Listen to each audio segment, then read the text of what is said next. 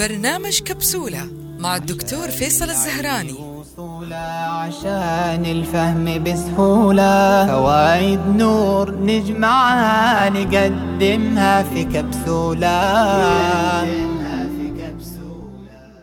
بسم الله الرحمن الرحيم. مرحبا بكم مستمعي إذاعة ألف ألف إف إم في كبسولة جديدة. راح نتكلم اليوم عن مشكلة تخيلوا. يصاب بها نصف سكان الأرض وغالبهم غالبا لا يعلمون أنهم مصابين بهذه المشكلة. راح نتكلم عن جرثومة المعدة أو ما تسمى بالإنجليزية هيليكوباكتر بايلوري حنا في برامجنا عادة نركز على الجوانب العلمية وقصص الاكتشاف أكثر من موضوع العلاجات أو التشخيص. ليش؟ لأن القصة تعطي انطباع وترسخ في الذهن كثير من الحقائق العلمية التي هي أحد أهدافنا من هذا البرنامج وهي تبسيط العلوم. خلينا نرجع لأربعين سنة للوراء. عندما اكتشف عالمان أستراليان وورن ومارشال اكتشفوا حقيقة علمية جديدة. كانوا يعملون في فحوصات المختبر وكانوا يعزلون البكتيريا من كل شخص مصاب بقرحة المعدة.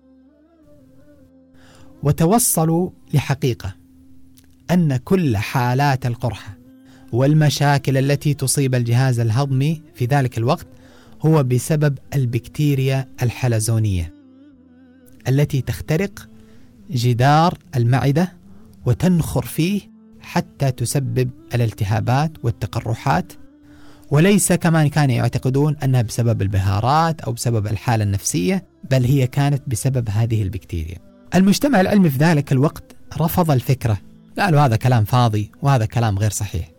كل الناس هذول يعني اللي أصيبوا بتقرحات في المعدة بسبب هذه البكتيريا الحلزونية ما كانوا متقبلين لهذه الفكرة. فاضطر العالم ليقوم بمعجزة وخرق علمي جديد ما يمكن انك إنك تصدقه.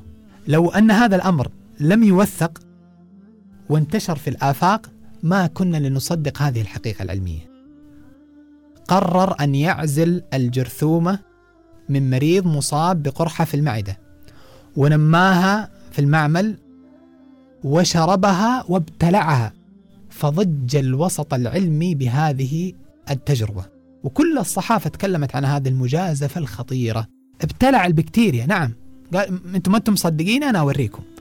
فابتلع هذه البكتيريا وبدأت عليه الأعراض رائحة كريهة إجهاد تقيع آلام في البطن. طبعا هذا هو المريض الوحيد في العالم الذي فرح بمرضه. قال الحمد لله إصابة ناجحة. نعم باللغة الإنجليزية كتب يعني لو ترجمتها thanks God successful infection. وعاد وعزلها مرة أخرى وصورها وظهرت بشكلها الحلزوني وش كمان؟ وعالج نفسه بالمضاد وبذلك أثبت بما لا شك فيه المرض والتشخيص والعلاج ماذا يستحق هذا الرجل؟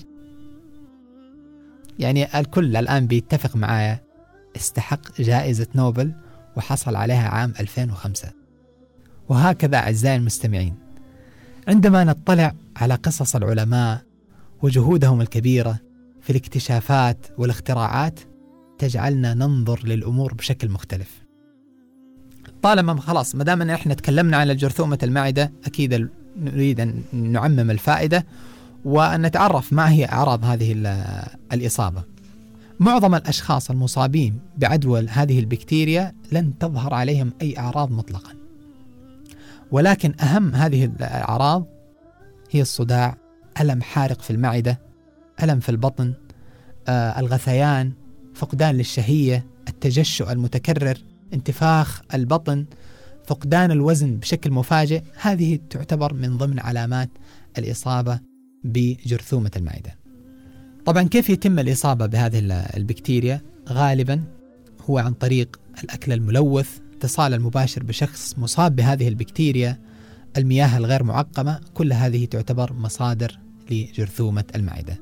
وبما أننا تكلمنا عن هذا الموضوع لعلي يعني أشير إلى توصيات المجلس السعودي الصحي وهي باتباع أربع خطوات أو إجراءات وقائية. أولا غسل اليدين جيدا بعد الخروج من الخلاء وقبل إعداد الطعام. ثانيا غسل الفواكه والخضروات بشكل جيد قبل تناولها. ثالثا تعقيم المياه والحصول على مياه نقية وتجنب الحصول على المياه من الآبار التي تكون مجهولة المصدر. أخيرا تجنب مشاركة الأواني أثناء الأكل والشرب مع الآخرين. وإلى كبسولة قادمة. أستودعكم الله. والسلام عليكم ورحمة الله وبركاته.